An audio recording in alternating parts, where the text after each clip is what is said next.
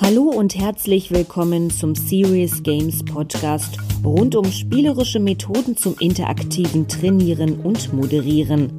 Das sind Serious Games. Und heute geht es um das Thema Magic Maze, ein kooperatives, actionreiches Brettspiel. Und dazu steht uns Rede und Antwort der Sebastian Schneider aus Augsburg. Sebastian und ich, ähm, ja, wir haben gerade so ein bisschen überlegt, wir haben uns in der Vorbereitung einer Manage Agile und ich glaube, es muss im Jahr 2018 gewesen sein, Sebastian, dass wir uns kennengelernt haben. Und ähm, ja, da ging es natürlich auch rund um Agile Games und den ganzen Agile Games Track mehrere Tage lang. Und ich glaube, da haben wir auch Magic Maze gespielt. Also erstmal herzlich willkommen, Sebastian. Ich habe zwei Eingangsfragen an dich. Nummer eins, wer bist du, was machst du? Und das zweite wäre, wie erklärst du Magic Maze jemandem, der noch gar keine Ahnung hat, was dieses Spiel so leisten kann? Okay, hallo Julian. Erstmal herzlichen Dank für die, für die Einladung. Ja, wie du schon gesagt hast, Sebastian Schneider mein Name, komme aus Augsburg bin überwiegend eigentlich als agiler Coach in ähm, größeren Transformationen bei Unternehmen im Einsatz im Moment gerade sehr stark bei einem bekannten Automobilhersteller in München, aber auch sonst sehr stark im Automobilzulieferbereich. Ähm, und das sind ja mehr oder weniger so die Themen, die ich gerne so aus einer Coaching-Perspektive dort betrachte.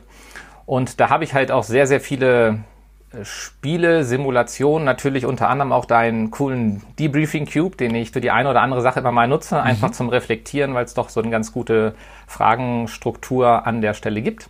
Das soweit eigentlich zu mir. Ich glaube, das äh, sollte reichen. Sonst auch mal gerne noch irgendwelche Nachfragen. Wie würde ich Magic Maze jemanden erklären? Das war deine zweite Frage, korrekt? Der noch keine Ahnung von dem Spiel Richtig, hat. Richtig, genau nie gehört, nie gespielt, nie gesehen. Was passiert ähm, bei dieser Intervention? Was ist so dein, dein Pitch, dein 30 Sekunden Pitch für dieses Spiel? Ja, das ist schon hart. Also ich würde sagen, wenn du total Lust hast, mit Kollegen mal ein ähm, Einkaufszentrum auszurauben und dabei deine komplette Projektwelt, die du tagtäglich hast, reflektieren möchtest und den Unterschied zwischen agil und sequenziellen Vorgehen kennenzulernen, dann würde ich sagen, Magic Maze ist absolut dein Game. Wow, wow, super. Naja, und jetzt haben wir ja ein paar Minuten Zeit, um äh, so ein bisschen in die Magie äh, quasi dieses Spiels einzutauchen. Sag mal, ähm, äh, woher kommt eigentlich die, die Idee äh, für, also dieses Spiel, ich werde das auch in den Show Notes verlinken, das ist ja quasi ein klassisches Brettspiel. Ja. Und ähm, du nutzt es allerdings, um ja äh, Projektwissen, agiles Vorgehen und noch viel mehr äh, sichtbar zu machen. Wo, woher kommt eigentlich die Idee dazu? Du, die Idee kam eigentlich, der unser guter Freund, der Udo, hat das mal, glaube ich, irgendwo mit dabei gehabt. Und äh, ich habe mhm. mir das dann auch so im ersten Moment mal angeguckt und dachte, naja, okay, irgendwie nicht so interessant. Hab dann immer bei den Leuten mal so über die Schulter geguckt und das finde ich ja auch so diesen sehr, sehr wertvollen Aspekt eigentlich so in dieser agilen Games-Community, dass man einfach so, einer bringt was mit, man guckt, findet man vielleicht so nicht ganz gut, aber dann adaptiert man es und probiert was anderes aus mhm. und immer wieder neue Ideen entstehen. Also 90 Prozent ja. ist, glaube ich, eigentlich jedem klar und dann variiert man so ein bisschen. Und der Impuls kam tatsächlich, ich glaube, das war, meine ich, letztes Jahr, letztes Jahr 2009 oder 2018, ich bin mir nicht ganz sicher. Auf mhm. jeden Fall von einer dieser Konferenzen. Das habe ich dann gesehen, mal ein bisschen zugeschaut, gekauft und dann halt dementsprechend selber so rumprobiert, mit Teams ausprobiert, sogar mit der Familie ausprobiert, einfach mal zu gucken, äh, was kann man machen. Ja, ja, klasse. Und ich meinte, also irgendein Tweet oder ein Blogpost gesehen zu haben und äh, so, dass der Udo das wiederum von dem Veit Richter gelernt hat. Also ähm, ich glaube, ich werde okay. Veit einfach mal antwittern, wenn diese Folge live Auf ist. Auf jeden Fall. Dann, äh, genau, können wir gucken, wo die Ursprünge sind. Ähm, jetzt gucken wir einfach mal, also was ist denn äh, das, das Ziel dieses äh, Spiels? Äh, wenn du das mitbringst, zu welchen Themen setzt du das ein? Was, was willst du quasi erreichen äh, mit dem Spiel? Mhm. Also zwei Sachen finde ich bei dem Magic Maze total super. Das eine ist es halt wirklich ein, eigentlich fast ein klassisches Gesellschaftsspiel, ein Brettspiel. Also das ist schon mal total anschlussfähig, weil eigentlich jeder hat das mal irgendwie gespielt, findet es gut. Das zweite ist, ähm, was auch gut ist, dass es komplett mit den typischen Regeln bricht. Also normalerweise, wir kennen das, ähm, du würfelst, du machst irgendwas, du zahlst Geld ein, kaufst Straßen, hm. Runde für Runde. Und Magic Maze hat eben genau das nicht, sondern jeder Spieler spielt eigentlich zur gleichen Zeit. Das ist praktisch ein Echtzeitspiel. Mhm. Und man kann damit sehr schön, und das ist so auch mein Haupteinsatzzweck eigentlich, sehr schön so ein Stück weit prüfen oder ausprobieren, wie fühlt sich's eigentlich an, wie muss ich handeln in einem komplexen Projektumfeld, wo ich eben nicht mehr sagen kann, mhm. ah, Schritt eins, dann mache ich Schritt zwei, dann mache ich Schritt drei, sondern irgendwie kann jeder alles so ein bisschen, aber jetzt müssen wir halt als Team agieren. Und das ist für mich so ein Thema, was, mm. was sehr, sehr interessant ist. Okay, ja, spannend, spannend. Und ähm, also bevor du das Spiel einsetzt oder einplanst, äh, was musst du vorbereiten? Also natürlich das Spiel mit dabei haben, mhm. ja, aber gibt es noch weitere Dinge, die du vorbereitest? Ähm, das Regelwerk oder ja, muss der Raum in irgendeiner speziellen Art und Weise vorbereitet sein? Nee, also der Raum nicht so sehr. Du brauchst halt einen Tisch, auf den du es am besten ablegen kannst. Das ist so mal die Hauptvoraussetzung. Und dann kann man sich immer ganz gut überlegen, ich meine, das Spiel ist jetzt so ein Labyrinth, ne? das ist so, ein, so eine Geschichte über ein Einkaufszentrum und man kann das natürlich auf die Projektwelt adaptieren, dass man halt irgendwie sagt, mhm. okay, du weißt noch nicht, wo es lang geht, das symbolisiert dann halt die Plättchen. Dann äh, kann man die mhm. Geschichte natürlich, also da drin geht's halt um Barbaren und um Zwerg, das kann man natürlich dann auch zum Beispiel im Softwareprogrammierer, mit dem Tester ersetzen. Jeder hat so bestimmte mhm. Fähigkeiten, das kann man so ein Stück weit anpassen. Insofern, da überlege ich manchmal, wie ist die Situation bei den Teams und wie würde ich mhm. das einfach dann aufs Spiel übertragen. Aber sonst, wie du schon sagst, man muss das Spiel halt mitbringen und meistens könnte man das auch relativ einfach erstmal ohne Erklärung spielen und dann vielleicht im zweiten oder dritten Schritt nochmal versuchen, ähm, wenn man das so ein bisschen mehr auf die Teamsituation anpasst oder auf das Projektumfeld, da nochmal eine Geschichte zu erzählen. Also Geschichten mhm. kommen halt dann doch einfach ganz gut, dann hat man, ist es noch ein bisschen mehr anschlussfähig für die Leute. Ja, absolut, absolut. Und ich glaube, das ist überhaupt wichtig, ähm, äh, einfach die ganzen Spiele, die wir so nutzen, mhm. ähm, äh, immer wieder zu überprüfen, sind die Metaphern schlüssig, ähm, wie kann man das leichter übertragen, ja, und mhm. gegebenenfalls einfach die Sprache anpassen, die Story da drumherum anpassen und ich glaube, das ist ja dann ähm, ja ein wichtiger Teil von, von unserer Arbeit als, als äh, Facilitatoren sozusagen. Mhm. Ja. Okay, dann hast du das alles dabei, du hast das vorbereitet, ähm, ja, dann kommen wir mal zum, zum Setup, also ähm, wie sind denn die Teilnehmenden also aufgeteilt? Ähm, du hast schon gesagt, jeder spielt gleichzeitig, wie läuft das dann ab? Äh, wie werden die gruppiert? Oder mit wie vielen kann man das überhaupt spielen? Mit wie vielen Teilnehmern? Mm, ähm, ich glaube, jetzt muss ich lügen, ich glaube, acht ist so das ähm, normale Maximum, was man eigentlich so in der Regel ganz gut spielt. Ähm, mhm. Der nächste Vorteil ist, es ist halt tatsächlich drei, äh, von drei Minuten bis maximal 15 Minuten, dann ist das Spiel rum. Also das ist so das Erste, oh, was mhm. ich persönlich schon mal sehr, sehr schön mhm. finde, weil es ist sehr stark äh, getimeboxt. Man hat halt auch so eine Uhr und da geht dann halt irgendwann nicht mehr. Ähm, mhm. Das hat auch schon mal so einen gewissen netten Charakter. Also selbst die Kritiker, die manchmal sagen, oh, das dauert mir irgendwie zu lange, weißt du, nee, nach maximal, wenn du gut bist, nach maximal 15 Minuten zu Ende. Wenn du nicht gut bist, dann ja. durchaus, durchaus früher. Dann brauchst du halt, wie gesagt, ähm, diesen Tisch. Setup ist sonst, dass man halt mehr oder weniger für die Leute auch die Regeln durchgeht. Also das bedeutet, mhm. jeder Spieler da drin bekommt einfach einen bestimmten Satz an Fähigkeiten, die man während des Spiels hat. Und Fähigkeiten bedeutet ähm, jetzt im Sinne von dem Spiel, also mancher kann zum Beispiel eine Rolltreppe benutzen, aber nicht jeder. Mancher kann neue Projekträume, also Projekträume erkunden oder andere Täfelchen auf dem Spiel. Und wieder ein anderer kann alle Männchen nur nach Norden und nach Westen bewegen, aber nicht in die anderen Himmelsrichtungen. So, das ist erstmal, sind die Fähigkeiten, die jede Person hat, also jeder Mitspieler. Ja. Und dann hast okay, du. Okay, aber äh, ja ich habe ja gerade mal eine Frage. Das heißt also, einige können nur nach Norden und nach Westen mhm. äh, die Männchen bewegen und dann gibt's aber noch andere, die können dann hoffentlich nach, nach Süden und nach Osten, ja? Ganz genau. Also alle okay. Fähigkeiten sind im Team dann nachher verteilt, also im Team der Mitspieler. Und du hast mhm. praktisch immer vier Spielfiguren. Und mhm. wenn ich jetzt persönlich zum Beispiel die Karte habe, ich darf nach Norden gehen und ich darf die Rolltreppe benutzen, dann darf ich das bei allen vier Spielern tun.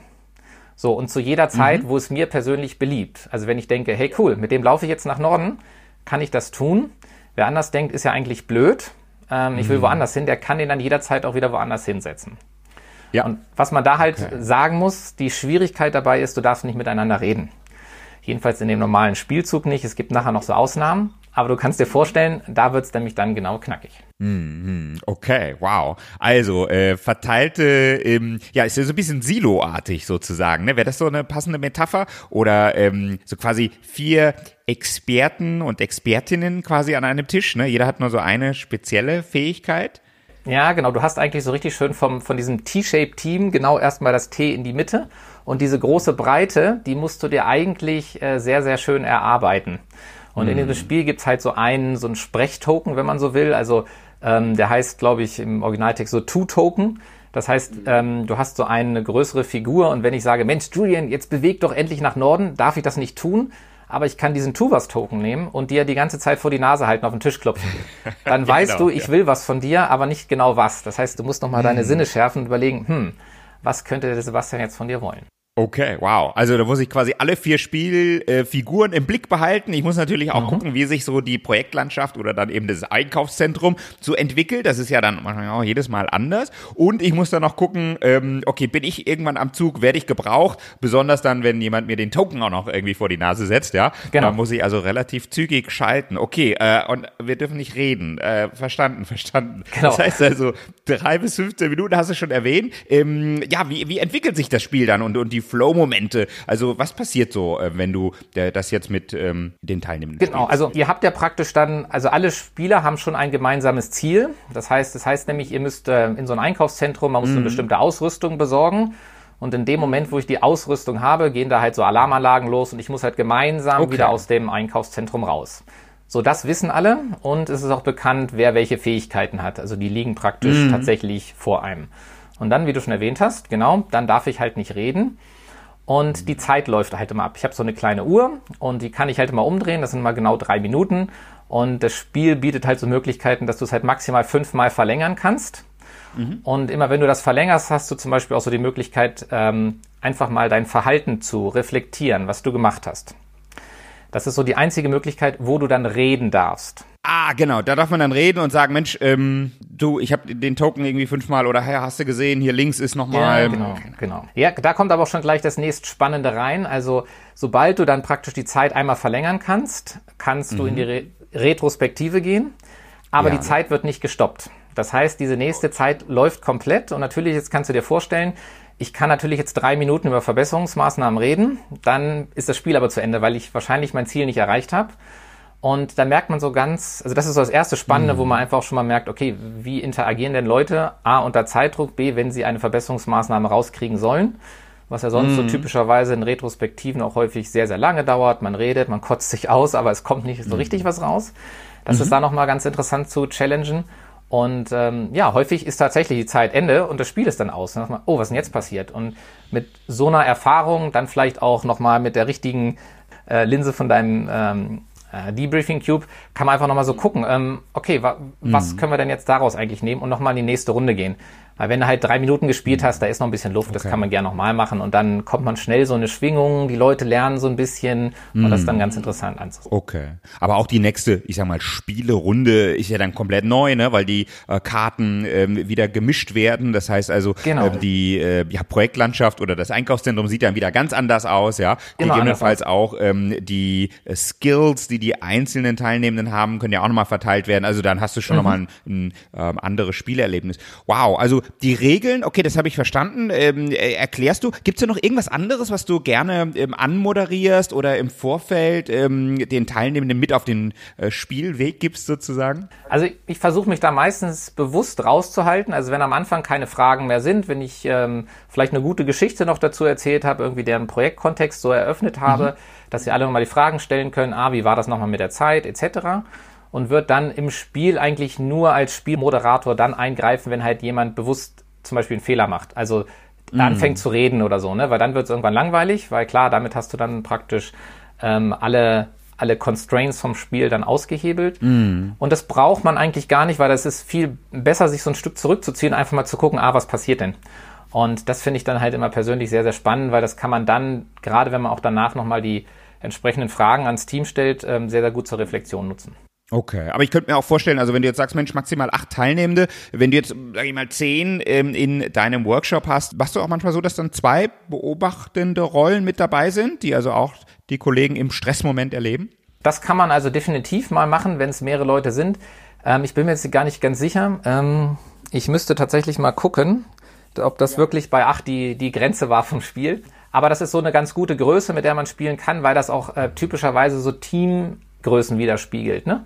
Ähm, das ist meistens okay. so das, was eigentlich ganz gut passt, aber du bist absolut gut unterwegs, wenn du halt sagst, oh, wir haben zu viele oder wir wollen es vielleicht auch nur auf eine bestimmte Anzahl begrenzen, dass man einfach mhm. auch zwei Leuten sagt, du beobachtet einfach mal, was passiert, macht euch mal ein paar Notizen und dann mhm. am Ende die auch nochmal mit so in diese Außenperspektive bei der Reflexion damit einbezieht. Okay, ja super. Also äh, lasst uns doch mal ganz kurz über diese, ich, ich nenne es jetzt einfach mal so die ähm, In-Game-Retro-Momente sprechen. Also ähm, ja. man zieht dann ja auf so ein Sanduhrfeld, äh, man dreht die Uhr mhm. wieder um, aber dann darf man reden und die Uhr läuft trotzdem weiter. Genau. Was sind denn da so typische Rückschlüsse, die die Teilnehmenden also während des Spiels ähm, noch ziehen? Das ist mal ganz unterschiedlich. Also die einen haben zum Beispiel so das große ähm, Ziel vor Augen und sagen, du guck mal, es ist viel zu wenig hier aufgedeckt.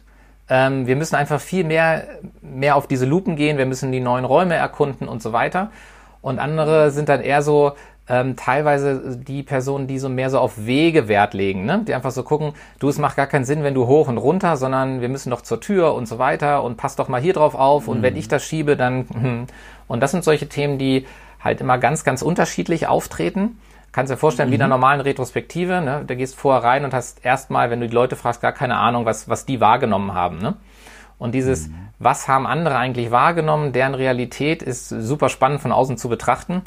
Und mhm. da gibt's halt eine Vielzahl von Sachen. Also häufig okay. ist es wirklich so zielorientiert, ne? im Sinne von, ja. da, wir sind gar nicht so weit richtig unterwegs. Das finde ich schon mal sehr positiv, wenn sie es im Kopf haben. Und wie gesagt, mhm. manche verstricken sich dann auch in irgendwelchen Kleinigkeiten, die teilweise dann gar nicht so relevant sind und sagen, ja komm, lass schnell weiterspielen einfach, wir brauchen die Zeit. Ne?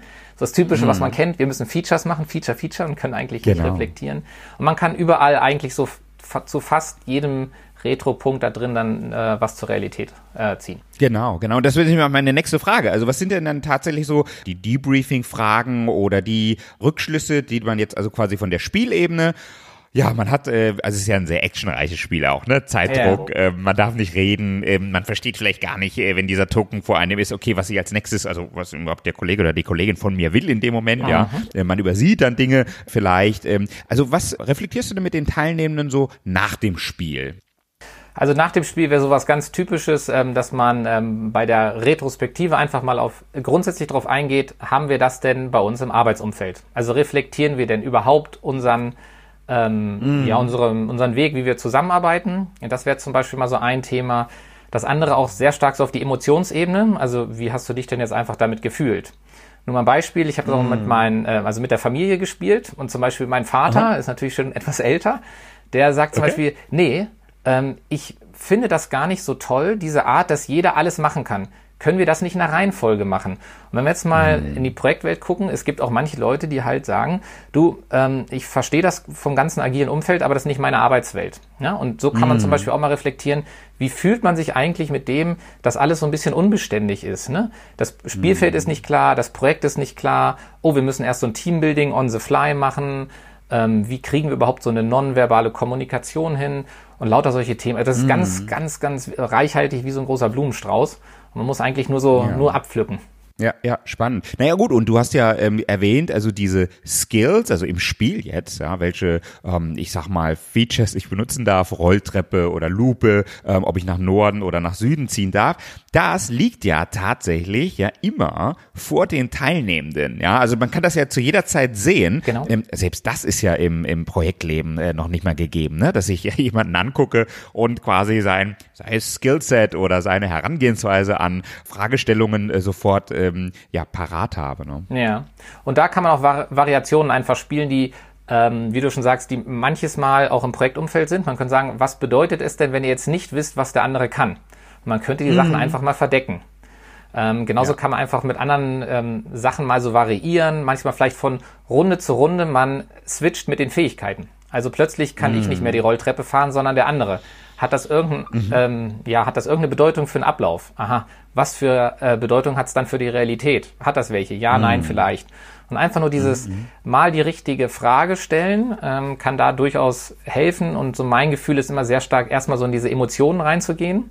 Das finde ich halt sehr, sehr wertvoll. Mhm. Was gibt's da noch für Variationen, die du mit deinen Teilnehmenden gerne spielst? Also quasi die Skills mal austauschen. Was gibt's da noch für ähm, Versionen? Ähm, ich muss sagen, sonst von den Versionen drehe ich erstmal gar nicht so viel, weil es ist für die ziemlich anstrengend, wenn man mal eins, zwei Runden überhaupt spielt. Also persönlich, auch wenn ich selber spiele, das Spiel ist wirklich ein bisschen herausfordernd, weil man eben nicht so diesen ruhigen Ablauf hat. Mhm. Und das ist schon persönlich gesehen ziemlich schwierig und das lasse ich die ganz gerne erstmal machen, damit die so ein bisschen Stabilität in diesem volatilen Umfeld halt haben. Und dann kann man einfach mal drüber auch reden, was für Änderungen würdet ihr denn jetzt gerne machen am Spiel, um vielleicht was anderes hinzubekommen? Und häufig mhm. kommt dann, ja, wir können ja miteinander reden. Dann sagt man, okay, was denn noch außer mhm. miteinander reden? Mhm. Und das ist so ganz interessant zu gucken, auch was die Teilnehmer dann selber für Ideen haben und es gerade halt nicht vorzugeben. Okay. Und, und was sind so seine ähm, äh, Dinge, die dir so in den Sinn kommen? Was, was sind denn so ähm, ja, Tweaks oder Hacks oder kleine Verbesserungen, die die Teilnehmenden am Spiel, aber dann natürlich auch reflektiert in ihrer Arbeitswelt äh, dann nach so einem Impuls äh, mit Magic Maze so angehen? Also ich glaube, so zwei Sachen sind wirklich häufiger in der Reflexion. Das ist A, einmal das Thema mit mit der ähm, Reflexion über den ähm, Prozess gekoppelt mit dieser Zeit. Ne? Also Retrospektive, mhm. ja, schön und gut, aber dass man die halt in einem bestimmten Verhältnis mit einem bestimmten Outcome halt haben sollte. Das ist nochmal sowas, was häufiger mhm. äh, wächst. Und das mhm. zweite ist, ähm, ja, tatsächlich, dass manche Umfelder halt sehr volatil sind. Ne? Und dieses, es ist halt ein Brettspiel, ja, es ist ein normales Spiel, aber dieses Umfeld, ist halt jedes Mal irgendwie anders und du musst halt mhm. komplett drauf reagieren. Und das ist so häufig was, wo dann Teilnehmer wirklich reflektieren und sagen, Moment mal, das ist bei uns in der Realität gar nicht so oder ja, das trifft's ganz gut. Und wenn man sagt, oh mhm. du, das trifft die Realität gar nicht, aha, ist ja interessant. Und dann kann man einfach so über andere Mechanismen, kann man mit Kneffin Framework mal gucken oder ein Stacy, wie ist denn das? Und dann einfach fragen, du, ist zum Beispiel so ein agiles Vorgehen bei euch wertvoll? Was bringt es euch? Und über so eine Schiene einfach mhm. nochmal kommen. Und das ist so, okay. aber wie gesagt, ganz, ganz unterschiedlich. Ähm, da wirklich so mit Fragen arbeiten und ähm, häufig so ein bisschen mal versuchen, dieses, ähm, ja, die, dieses Nichtwissen mitzubringen. Ne? Also mal mhm. ganz blöde Sachen fragen, da kommen für dich dann immer ganz gute, ganz gute Ergebnisse ja. raus. Ja, absolut, absolut. Du, und äh, gibt's da noch andere Dinge, sei es jetzt Aktivitäten oder äh, Impulse, die du setzt, die sich besonders gut vor oder nach einem Magic Maze Spiel eignen? Also was ich ganz gerne manches Mal mache, das ist aber wirklich immer so ein bisschen floating und immer am Ausprobieren, ist, ich versuche halt wie im Liberating Structures, wie es da so Strings gibt, das auch mit Spielen manches Mal mhm. zu machen. Also wenn mhm. zum Beispiel jemand da drin ähm, bestimmt, sagen wir mal, ein bisschen versucht hat, ähm, das Ruder an sich zu nehmen, dann könnte man zum Beispiel nachher einfach mal gucken, wenn man so die Teamrollen von Belbin hat, ähm, mhm. habe ich zum Beispiel da einen Koordinator drin, habe ich da eher einen Umsetzer, Perfektionist, dass man das Team einfach sich nochmal mhm. aufstellen lässt oder vielleicht mhm. auch so mit den Moving Motivators nochmal arbeitet. Ne? Also es ist ja ganz ja. spannend, ähm, was hat denn wo am besten geklappt und mhm. was für Motivatoren haben die denn einfach, um das nochmal so mhm. zu reflektieren oder vielleicht auch mal zu fragen, hey, was für ein Skillset oder was für ein Motivationsset müsstet ihr denn haben, ähm, damit mhm. es vielleicht besser geht? Und so nochmal eine okay. andere Reflexion einfach anzustoßen. Ja. Okay, wow. Und all die Sachen, die du erwähnt hast, die verlinke ich einfach in den Show Notes. Ja, ähm, vielleicht gibt's mal die ein oder andere Podcast-Folge dann quasi nur ja, zu den cool. Moving Motivators oder zu Team-Sachen. Aber mhm. ähm, das führt jetzt ein bisschen zu weit. Sag mal, gibt's denn sonst noch irgendwie ein ganz besonderes Erlebnis mit Magic Maze, das du mal hattest, als du es gespielt hast oder beobachtet hast, das du mit unseren Hörern und Hörerinnen teilen kannst? Ja, also da tatsächlich, ähm, als ich das mit der Family gespielt habe, ne, also mein mhm. Sohn sitzt da äh, Oma sitzt da, Opa sitzt da und gut, die Kleine hat nicht so richtig mitgespielt. Aber mein Sohn hat das total verstanden und mochte diese Art und Weise immer mitzuspielen und mein Vater mhm. irgendwie gar nicht. Und das fand ich halt so sehr spannend, wo ich gedacht habe, ah, ähm, vielleicht ist tatsächlich so ein Generationsthema in einer bestimmten Art und Weise, wie ich an Sachen herangehe. Und das war für mhm. mich so, dachte ich so, wow, okay, vielleicht ist das tatsächlich auch so ein Stück weit dieser Gedanke, früher habe ich eher so sequenziell entwickelt, die Welt war beständiger, ne? so mein Vater, für den war das früher, das war alles relativ klar, was er machen konnte. Und mm. heute, wenn ich so manchmal denke, gut, mein Sohn konnte irgendwie das Tablet entsperren, bevor er laufen konnte. Ne? Das ist so eine ganz andere Welt, die vielleicht auch mit dieser Umgebung anders ähm, umgehen kann. Und das war für mich so ein, mm. finde ich schon ein sehr interessantes Erlebnis, einfach so vom Draufgucken, wo ich sage, oh, das habe ich aber immer bei mir, weil das ist halt wirklich faszinierend gewesen. Ja. Ja, spannend, spannend. Ja, super. Mensch, da haben wir jetzt einiges äh, über Magic Maze ähm, gelernt. Vielleicht noch so, so zwei ähm, oder vielleicht drei abschließende Fragen. Also die ja. erste wäre, was macht das Spiel für dich aus? Ja, also jetzt, wo wir es gehört haben, wie es funktioniert, die Mechanik, äh, was Teams da für Aha. sich dann erschließen und reflektieren können. Aber was ist so die geheime Zutat von Magic Maze? Die geheime Zutat. Ähm, ich, also persönlich finde ich, ähm, Magic Maze adressiert halt ein besonderes Thema, nämlich das der Teamkonstellation. Und wenn wir jetzt so ein Unternehmen mhm. gucken, Teams ist für mich immer so das Nukleus eines jeden Unternehmens. Also wenn ich gute Teams habe, auch mehrere gute, dann komme ich weiter. Ähm, es gibt natürlich viele andere Spiele oder Simulationen auch, die das auch adressieren. Ähm, insofern ist es für mich da schon ein weiteres, was mir jetzt persönlich halt Spaß macht. Ähm, mhm. Die geheime Zutat. Ähm, also ich glaube, mh, diese Kombination, es ist ein Brettspiel mit, es gibt keine äh, klassischen Runden, ist schon so ein, mhm. ähm, ein immer wieder Kernerpunkt, wo ich wirklich sagen würde, das ist auf jeden Fall ein Punkt ist, definitiv zu spielen, weil es ein bisschen mhm. ungewöhnlich ist und sehr gut reflektiert. Ja, ja, spannend. Und ich, als du das so erzählt hast, dachte ich mir, naja, auch das könnte man ja dann übertragen in die Projektwelt. Ne? Also ähm, wo ist denn unser, ne, unsere Fixed-Time-Box, sei es der Projektplan, äh, wie gehe ich denn damit um, ne? Wenn die. Zeit, äh, die Deadlines nahen, ne? wie ja, ist das mit dem ähm, Zeitdruck? Also spannend, ja. Okay, wow. Vorletzte Frage, Sebastian. Ähm, was ist so dein ja, ultimativer Facilitation-Tipp? Also vielleicht jetzt nicht nur für Magic Maze, aber ähm, was ist so dein ja, Moderationstipp, den du vielleicht jemandem mitgeben möchtest, der ähm, oder die ganz neu ähm, im Moderieren ist von Agile Games oder Serious Games im Allgemeinen? Mhm. Ähm, was, was würdest du denen zurufen? Oh, da würde ich, glaube ich, so ein so Dreigespann irgendwie nehmen. Also A ist einmal so das Thema äh, Freundlichkeit und Offenheit ganz am Anfang. Ich meine, jeder, der mal beim Agile Games Track war und dich gesehen hat, weiß, was ich jetzt, glaube ich, meine. Also diese Herzlichkeit, einfach auch diese, dieses Einladungsbasierte ist, glaube ich, sehr, sehr gut. Dann mhm. vielleicht zu jedem ähm, Spiel so ein Stückchen eine Geschichte zu haben oder irgendwie mhm. den Kontext herstellen zu können. Also wirklich diese Anschlussfähigkeit, vielleicht auch, dass wenn ein Manager kommt, der sagt, Spiele ist doof, halt das Vokabular anzupassen, sagen, wir machen mal eine Simulation über, hm, mhm. hm, kann durchaus besser sein, als sagen, komm, wir spielen mal irgendwie mit vier verrückten Einbrechern in einem magischen Labyrinth. Genau. Und ich glaube, das letzte ist sehr stark nochmal gucken, dass man nicht zu stark in das Spielgeschehen eingreift, sondern eher so fragend wie so ein Trainer vom Spielfeldrand er zuguckt und mit gezielt einfachen Fragen ähm, versucht, so ein Stück weit die Reflexion wirklich anzukurbeln. Jetzt drittens, und natürlich dann irgendwie ein Debriefing ist klar, das würde ich jetzt da so mal mit, mit rein verwursteln, ähm, so starten mit den Fragen halt. Ja? Und ich glaube, damit bist mhm. du eigentlich so ganz gut, wenn du es als Framework oder Rahmen nimmst, kommst glaube ich ganz gut um. Absolut. Ja, super. Ja, klasse. Mensch. Und wer jetzt Lust bekommen hat, äh, dich äh, und Magic Maze mal zu erleben, äh, wann gibt's denn die nächste Gelegenheit? Im Übrigen, die werden wir auch gemeinsam gestalten, vermute ich. Oder hast genau. du vorher noch eine Veranstaltung? Wir werden die tatsächlich gemeinsam veranstalten. Ähm, PM-Welt, jetzt haben wir vorhin schon überlegt, ne? 21.04. war es in München. Genau. Genau. Das heißt, da einfach zur, zur Messe kommen. Ähm, das ist, glaube ich, schon bin mir nicht ganz sicher, aber letztes Mal waren es irgendwie um die 600 Teilnehmer. Ich glaube, es werden mhm. mehr und solange das Coronavirus nicht zuschlägt, werden wir, glaube ich, da sehr, sehr viel Spaß haben.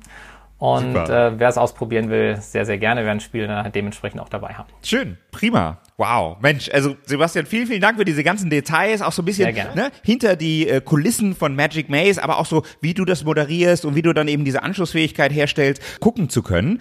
Ich sag erstmal Danke nach Augsburg. Sehr gerne, ich danke dir, Julian, und ähm, wir werden uns spätestens dann bei der PM-Welt definitiv sehen. Perfekt, ich freue mich darauf. Ja, und dann all unsere Zuhörer und Zuhörerinnen. Es sind einige Folgen der Serious Games Podcast bereits online. Hört da einfach mal rein. Bis zum nächsten Mal, ihr euer Julian.